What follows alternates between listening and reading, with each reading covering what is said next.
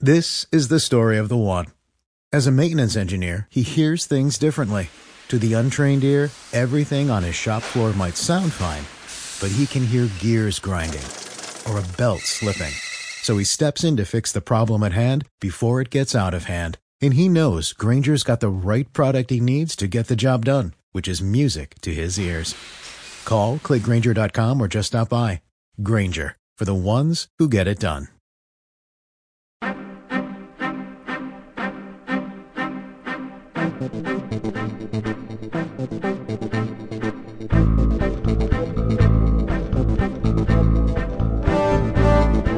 Welcome to the Taylor Merrick Podcast, the three in one podcast on finances, business, and technology.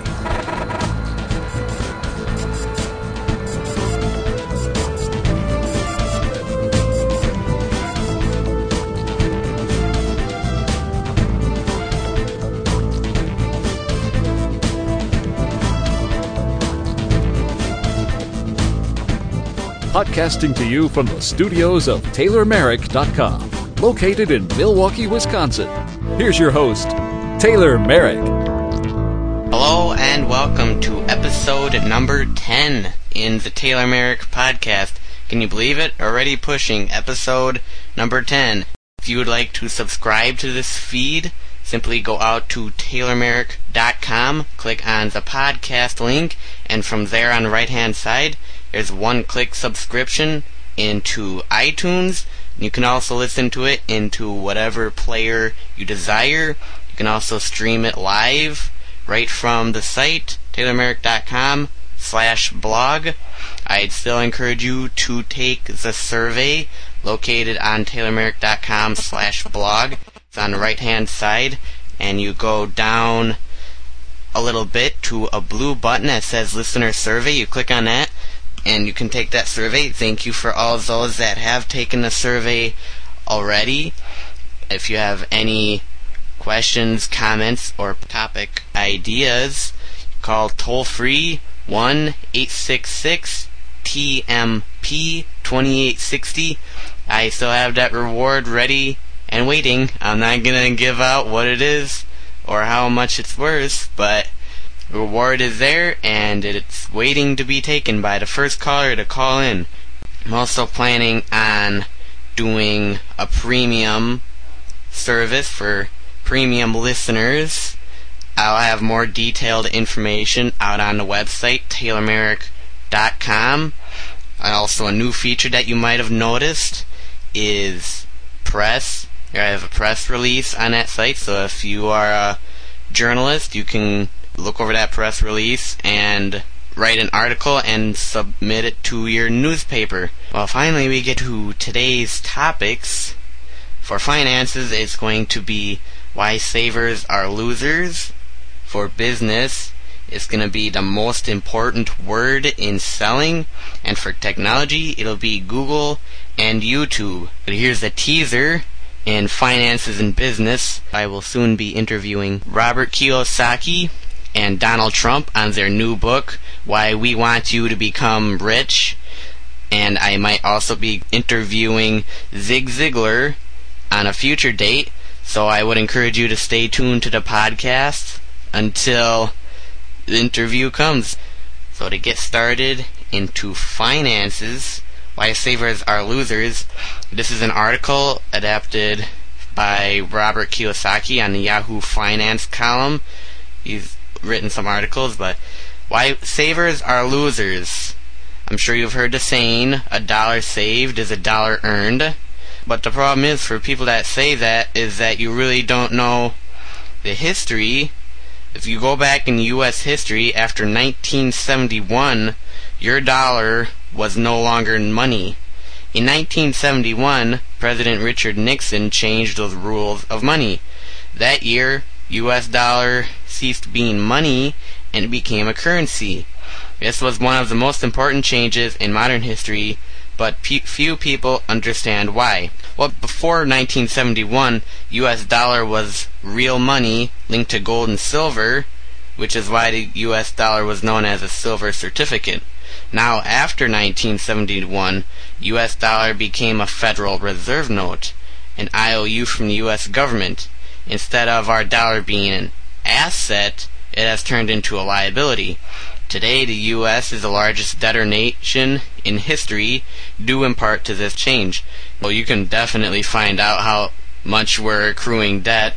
There's a couple counters out on the internet that you can look, but it it's in the billions of dollars, and that has happened because after 1971, I'm sure you can go back in history and document this, but after 1971, the debt, U.S. debt, has literally exploded. Well, let's take a brief look back at history of modern money, and it's easy to understand why the 1971 change was so important. Well, after World War I, Germany's monetary system collapsed. While there were many reasons for this, one was because the German government was allowed to print money at will, or that's called fiat money. The flood of money that resulted caused uncontrolled inflation. There were more marks, but they bought less and less. In 1913, a pair of shoes cost 13 marks. By 1923, that same pair of shoes was 32 trillion marks, and that was due in part to inflation increasing. And as the inflation increased, the savings of the middle class in Germany was wiped out. With their savings gone, the middle class demanded new leadership. That's how Adolf Hitler was elected Chancellor of Germany in 1933, and how World War II and the murder of millions of Jews followed. In the closing days of World War II, the Bretton Woods system was put in place to stabilize the world's currencies. This was a quasi-gold standard, which meant currencies were backed by gold. The system worked fine until the 1960s when the US began importing Volkswagens from Germany and Toyotas from Japan. Suddenly, the US was importing more than it was exporting, and gold was leaving our country. In order to stop the loss of gold, President Nixon ended the Bretton Woods system in 1971, and the US dollar replaced gold as the world's currency. Never in the history of the world had one nation's fiat currency been the world's money. To better understand this, here's a couple definitions. Definition of fiat money is money, as paper money, not convertible in a coin or specie of equivalent value. Well, you might be wondering what does fiat mean? You know, fiat money. Fiat is a command or act of will that creates something without or as if without further effort. In easier terms, that means fiat money means money can be created out of thin air. Just like that, there's money. Germany did it, and now we are doing it. That's why savers are losers. In World War II, the middle class lost their savings when Hitler came to power, and people do irrational things when they lose money. That's why we had World War II. Most economists would disagree with the relation of loss of savings and Hitler. It may not be an accurate lesson, but it could very well be applicable to this. And then between 2000 and 2005, housing prices went through the roof. Oil went from $10 a barrel in 1997 to over $60 a barrel in 2005. Gold went from $275 an ounce in 96 to over $475 an ounce in 2005.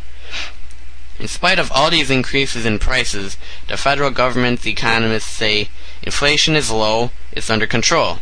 They are allowed to say that because the government was charged with only monitoring inflation in consumer prices, not asset prices.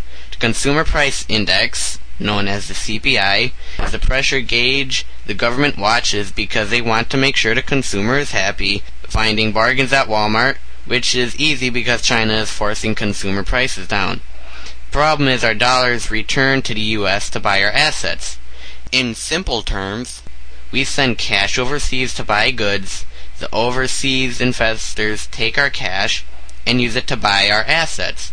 That's why the Walmart shoppers find bargains in the store but can't afford to buy house, gas, gold, or stocks. Those same consumers also worry about their jobs going overseas. In summary, investors shop for asset bargains and consumers shop for consumer bargains and try hard to save money that is not really money. It is fiat money or money that is not convertible in a coin, money that can be created out of thin air. And we're basically following history just like Germany did with inflation. And inflation is eating up all the money that you would save. And you can also look at banks and the rate that they pay you per quarter, per month, per year, the percentage that they pay you, compare that to inflation, and you can see how the percentage of inflation, and you can see how much money you're losing or how much money you're making. And right now, if you look at it, you're losing money, which is why savers are losers. And another reason why the rich are getting richer because they are buying assets with money that is depreciating and growing it at an even faster rate. For more information on this subject, I would recommend reading a book called The Dollar Crisis by Richard Duncan. It will help you understand about the Bretton Woods systems and how they should have just let the gold flow out of our country and into another country. It would have been perfectly fine, but with people, their emotions speak more than logic does, and therefore that's that's what happened to Germany. But that would be a book that I would recommend. And thank you to Robert Kiyosaki for that article, Why the Rich Get Richer, Why Savers Are Losers. And that'll wrap it up for finances. And we move on to business. Most important word in selling. What do you think is the most important word in selling is. I'll give you a hint. It has only three letters. The most important word in the English language is the word why. And Frank Bettger has written a great book on a whole bunch of this, and I believe that he gives a point more, a lot more better than I would be able to. So I will read in the words of Frank Bettger. The most powerful word in English language, I believe, is the little word why. But it took me years of stupid stumbling to find it out. Before I learned the importance of this little one word question, whenever a man offered an objection, I immediately argued the point with him.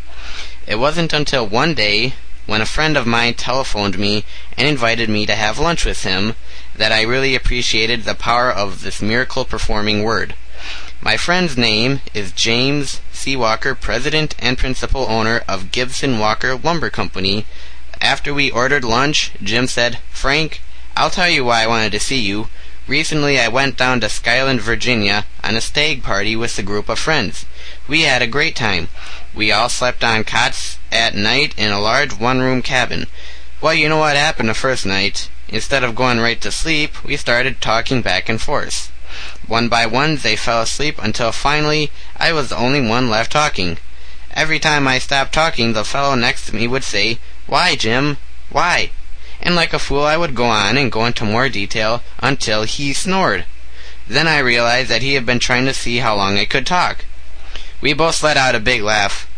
Right there, Jim went on. It suddenly occurred to me that here was the way I bought my first life insurance. I didn't know whether you realized what you were doing, Frank, but the first time you called on me, I told you that I was going to tell you the same thing I told every other insurance salesman who came to see me. I don't believe in life insurance. Instead of launching into a long argument like other salesmen did, you merely asked, why? As I explained why, you encouraged me to keep on by repeating, Why, Mr. Walker? The more I talked, the more I realized that I was on the wrong side of the argument. Finally, I convinced myself that I was wrong. You didn't sell me, I sold myself. But I never knew just how it happened until that night I talked too much down at Skyland. Now, Frank, the point of the story is this. Since I got back, I sat in my office and sold more lumber right over the telephone than I ever sold before just by asking why. So I wanted to let you know, in case you didn't already know, how you sold me my first policy. Jim Walker is one of Philadelphia's most successful lumbermen and a busy man. I've always been grateful to him for taking me aside to make me realize, as I never did before, the power of this little word, why. I am amazed that many salesmen are afraid to use it. I told this story in our lecture courses a few years ago and had salesmen and others in various fields of activity all over the country tell me how they started using why the next day and how it helped them. Let's just take one example. In Tampa, Florida, a machinery sales agent got up in our school one night and said, When I heard Mr. Bettger talk about why last night, I thought I'd be afraid to use it. But this morning a man walked into our place and priced a large machine.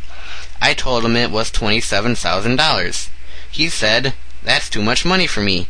I said, Why? Because, he said, it would never pay for itself. Why? I asked. Do you think it would? he asked frankly. Why not? It has been a wonderful investment for everyone who has bought them, I replied. I couldn't afford it, he said. Why? I asked. Each time he offered an objection, I asked him why. He then elaborated on his reasons. I let him talk. He talked enough to find that his reasons did not add up right, so he bought that machine. That was one of the quickest sales I ever made. But I know I wouldn't have made it if I had given him my usual long, drawn out sales talks. Listen to this. The late Milton S. Hershey, who used to push a candy push cart around the streets and later made millions out of chocolate bars, Hershey's, thought why was so important that he dedicated his life to it. Sounds fantastic, doesn't it? Well, here's how it happened. Milton S. Hershey had three failures before he was forty. Why, he asked himself, why is it that other men succeed and I fail? Putting himself through a long quiz, he narrowed the answer down to one reason. I was going ahead without having all the facts. From that day until his death at 88, his whole life was dedicated to the philosophy of asking why. If someone said to him, It can't be done, Mr. Hershey, he'd say, Why? Why not? And then he kept on asking why until he had all the reasons. Then he'd say, Now one of us has got to get the answer. Well, isn't that exactly what J. Elliott Hall of New York discovered was wrong with him in selling? He had been trying to go ahead without having all the facts. That's part of the big lesson I learned from him. And as the impor- most important word in selling is why, and that'll wrap it up for business. And now we move on to technology. In technology is Google and YouTube. If you haven't heard it already, Google is holding talks to buy YouTube for around $1.6 billion. If it was completed, such a transaction would combine two of the top 10 video providers and raise the stakes in Google's battle against MySpace.com. So this is very interesting to see how this will turn out. You, I'm sure if you're a video person and you spend a lot of time on the internet, you like YouTube, and then you also go to video.google.com. Google is planning on merging it all into one, so then YouTube will be owned by Google. I don't know the full details on if YouTube will still be able to be the same, or if it'll all be thrown into video.google, or if Google will be taking their videos and putting them over to YouTube. I don't know exactly how that would work, but you can look in the news, you can watch YouTube.com and Google.com and see what becomes of this if they're going to be buying, if Google is going to be buying YouTube. And the funny thing is, is YouTube has just signed an agreement with CBS Television Network, Showtime Networks, and CSTV Networks, and now they will start offering YouTube short form news, sports, and entertainment programming beginning this month of October. Now YouTube will start having news, sports, and entertainment on YouTube. Privately held YouTube and CBS will share revenue from advertising sponsorships of CBS videos. And that's what the company said. We're pleased to be the first network to strike a major content deal with what is clearly one of the fastest growing new media platforms out there, said CBS Chief Executive Les Moonves. This strategic partnership is a unique development in CBS's continuing initiative to monetize our industry-leading content across new distribution platforms. We're now able to offer select entertainment, news, and sports programming to a new significant audience, get paid for it, and learn a few things along the way. Separately, YouTube and Sony BMG Music Entertainment announced a deal that will make available a wide variety of video content from the music company's library to YouTube users. Under the arrangement, YouTube users will be able to interact with videos from a wide array of Sony BMG artists. Sony BMG and YouTube will allow users to include certain Sony BMG sound recordings in their own uploads. Sony BMG and YouTube will share revenue from advertising. Same thing with CBS. And this is a very interesting thing that will come about. Irony is, is YouTube just might be bought out by Google, and then we don't know how that would work out. And that will be it for technology. I'd like to thank you for listening to episode number 10 in the Taylor Merrick podcast. If you have any questions, comments, or ideas, call toll free 866 TMP 2860. Reward is thought there for the first person to call in with a question. My name is Taylor Merrick, and I will see you next week. This is the story of the one. As a maintenance engineer, he hears things differently. To the untrained ear, everything on his shop floor might sound fine, but he can hear gears grinding or a belt slipping. So he steps in to fix the problem at hand before it gets out of hand. And he knows Grainger's got the right product he needs to get the job done, which is music to his ears. Call, clickgrainger.com, or just stop by. Grainger, for the ones who get it done.